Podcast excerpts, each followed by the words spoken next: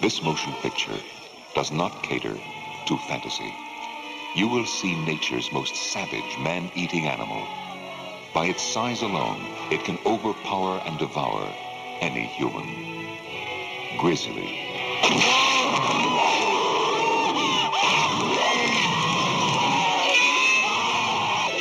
Over 18 feet tall, over 2,000 pounds, the largest carnivorous ground beast in the world.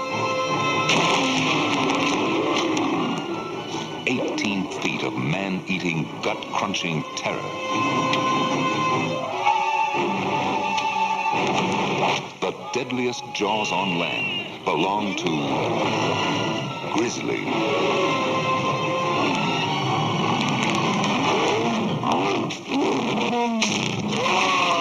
This, I think that this is maybe the time that Dark Side of the Ring got too dark for me.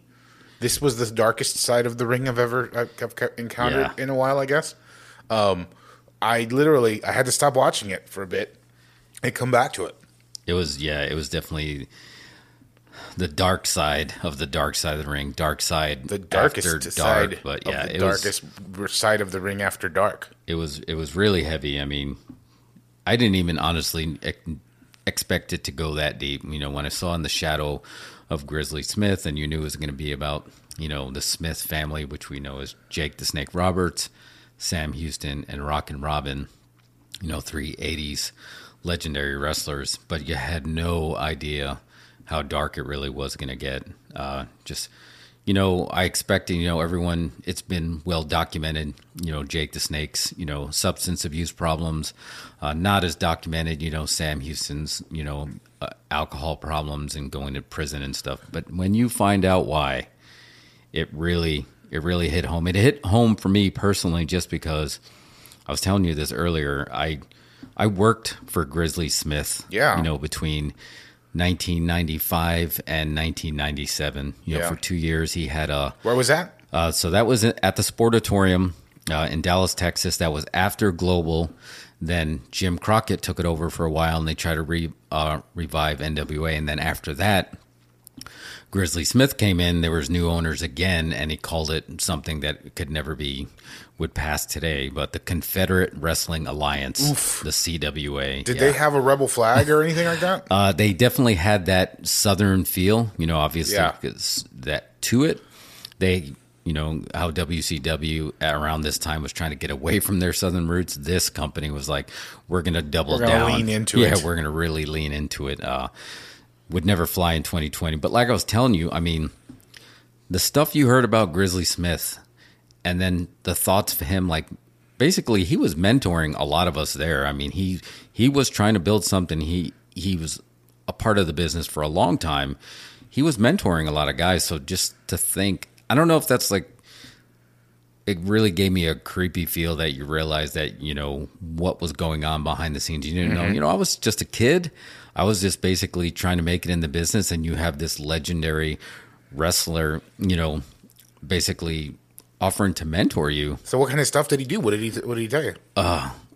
What did he do? At, at the, like uh, uh, to mentor you to help Oh, you? Like, oh he no! Like, yeah. I mean, you would sit at the learning tree. You know, basically after the match, he would critique, critique everything you did. He's just like, "Why did you throw two punches instead of one punch?" Or just like, you know, when you, you know, when you got hit in the nuts, why when you started jumping around a little bit, you made it look too comical. You know, where if I was to punch you in the nuts right now, you're not going to be jumping around. You're going to just double over and you're going to actually be in pain. He was really trying to get you to embrace the psychology behind of it, where I was kind of just going for that cheap crowd pop. You know, just like, aha, you got hit in the Barry Nelson from The Simpsons.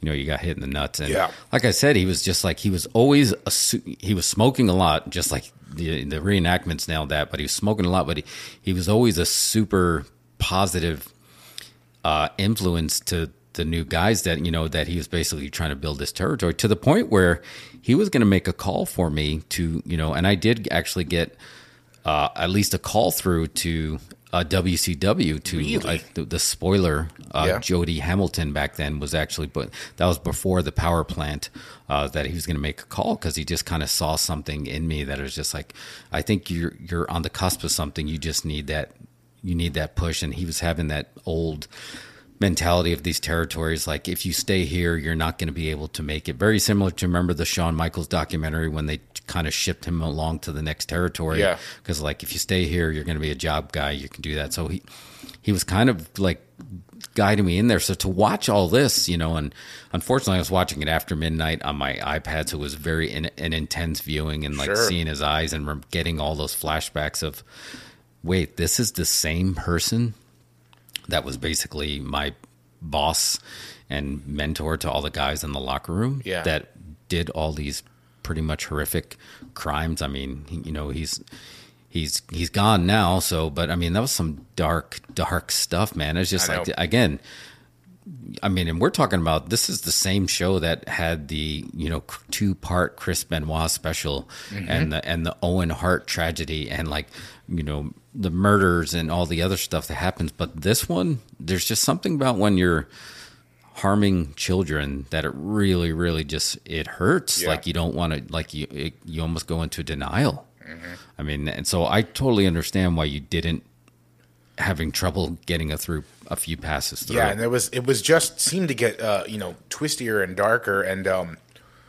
Jake the Snake, um, who we've seen in several things like you know like Beyond the Mat and Resurrection of Jake the Snake, we know what you know sort of have a sense of uh, how bad things had gotten for him or been in the past. And in this one, we're sort of getting the whys. You know the Yeah. why uh, he took the path he ended up taking. You know, Oh yeah. and it yeah, it's creepy. And when he said his real name, my jaw just dropped. It was like it never even occurred to me that his name was not Jake something. You know? Yeah, I mean, The Rock sent a tweet out, and he kind of made this like must watch. But even The Rock, who's in the business, is just basically like out to the Roberts family because it's almost like Jake to cope with the pain. He created this new character, Jake the Snake, but which is great for wrestling, but also he did it as a a defense mechanism as a victim of trauma. Yeah. that he's just like he when he's like Jake the Snake has no problems, you know, Aurelian Smith Jr. I, you know, that guy's still in shock mm-hmm. and back there, and I was just like, wow. And you know, I I met all three of them back then. I was Jake was in '96, but Sam, I actually wrestled Sam during that time, you know, in a in a tag match, and it's just like he was always such a positive person there, but you can also tell that he was very, very out of it. Yeah. You know, I, I I liken it to the same thing that I experienced with Kerry Von Erich, you know, who's also had different substance abuse problems. It's just like they're there and they're kind of looking at you, acknowledging you and being super positive, but they also couldn't look you straight in the eye. Mm-hmm. And, you know, back then I wasn't much of like looking, I didn't have the confidence to look these guys that I grew up watching on TV in the eye either. So it was very yes sir, no sir kind of thing. But they were he was always so positive but just like they said in this documentary you would not have been able to tell that the guy running the show and this was his son and you you couldn't tell that you know i was trained by Yeah, well that's what Jim Cornette was saying on the show that Yeah. you, people weren't uh, aware of that at all. No, I, I like had no idea, and I remember Sam talking about Jake all the time, but you never really put two and two together. That it was just like, but that's their dad, and they you never saw them interfacing either. Like uh, one of the matches that I had, like I said, when he came back, I don't remember him even interfacing with us after the match that we had with Sam Houston, and then after hearing Jake you know, talk about how his dad basically tried to squash his career and just Yeah. told you, like, when he came back, he's just like, you're gutless. And it's just like, wow. So I wonder if that's what would have. I would have experienced if he actually sat there and and spoke to Sam like that, you know. Mm-hmm. Like I said Sam was a great guy, and he ended up going to prison over just like it was the Mothers Against Drunk Drivers, right? That actually said you got like the most DUIs. Like he had like a record for the most DUIs in Texas. Is that like, right? Yeah.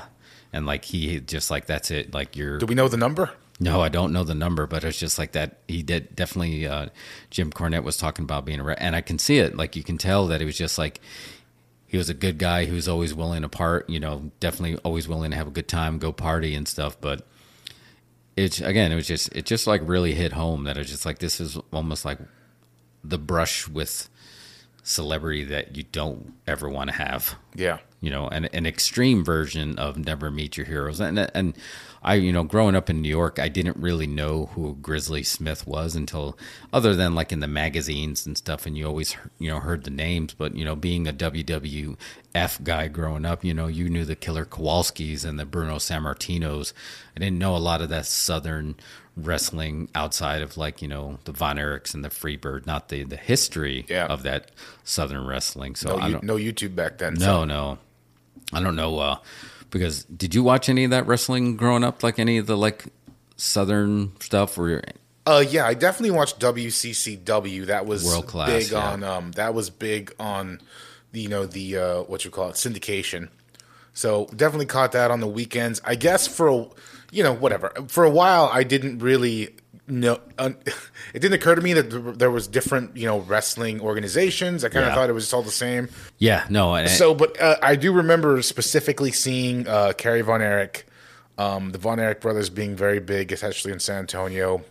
Yeah. When we talked about wrestling, pretty much their names would come up first, not uh, Hulk Hogan or anything like that. No, actually, yeah, they were you know those that legends in Texas, and it and it did. I mean, those guys you heard of, you know, like you said, the syndication. So I picked on picked them up on WPIX out of New York, you Yeah. know, like on Saturday afternoons, or luckily if Apter did like a special or Joe Pedicino special, you would catch, you know. But but again, that was still after Grizzly Smith. You know, this was like even like the 80s so like grizzly being like 60s and 70s you didn't really know much about it until you got a little deeper into the business and then you start to realize oh okay that's who that is and like putting two and two together Mm-hmm. but dude he was a big dude Yeah. and, How know, tall was he? he was close to seven feet like Yeah. he was he was super tall and I, and probably when i met him he was guy, that old guy, you know, you start to shrink Sure. as you get older. But I still remember like looking up to him, and he was definitely one of those people that would just like, uh, you know, the movie uh, It Follows. You Yeah. know, when they had the really tall guy that was like had to bend over to get into the room. He had that vibe to him. Mm-hmm. Yeah. Like, and now it's just like he didn't put put off that as far as like there was some sinister stuff going on. Just like the presence. Yeah. You know, he did demand that presence, and so did Jake. I mean, Jake's a Jake's a really big guy too, and he demands that presence. And his brother, that was not in wrestling, brought that up. That it's just like when he wants to come in a room, he wants to, he wants all the attention on him. Also, but when I met Jake, he was already on that one of his. He was close to falling off the wagon again. Yeah. You know, and Did I you did you ever work with Jake? no, I was actually an extra in the locker room when Jake was there. You know, mm-hmm. very because remember it was very close to the Austin 316 promo. You know, so that was when Jake had his last run in WWE. Yeah. uh, you know, he wore the shirt and he was kind of doing the Bible verses, which ironically you can thank Jake the Snake right for the, the Stone Cold that we know because. You know, Jake was talking about John three sixteen, but Austin three sixteen says, "I just whooped your ass." So Yeah. I mean, uh, Jake always had a, a brilliant mind for the business because obviously he grew up in it. It's just Yeah. a shame that you know he took that darkness and he turned it into art, and everybody got to love and appreciate that. But it's horrific that where it came from because Oh yeah. He was so good on the mic and in front of the camera oh yeah, that you didn't notice that he was uh, significantly smaller than a lot of the guys. yeah, very. I mean, he was tall, you know, but he was not. He, he was not buff at all. No, no, no. He didn't even like towards the later WWE. You know, I think he started. You know, probably doing that what everyone did in the '80s. Yeah. Uh, but you know, I just yeah, he still had this presence about him. Uh, he was the the interview that he didn't yell and he didn't scream, and you still got your attention just by those small whispers. Yeah. But I mean, he was drawing from a really dark place. I mean, if he was an actor, that's exactly what you would be doing, right? Mm-hmm. You would be drawing from these dark tragedies. Unfortunately, he had a really dark tragedies to draw from, and I, I didn't, I did not know that he was also a victim of abuse as well. Yeah. Uh, and I do remember. Do you remember in uh, uh, Beyond the Mat? You know when he was explaining about the uh, why he couldn't stay faithful to his wife. You know, it's just like first you have one woman, then you have two women, then you have three women, then you have three women with toys, and then you expect me to go home and make love to my wife? Ain't no way. You know, and he brought that up again too, Yeah. right?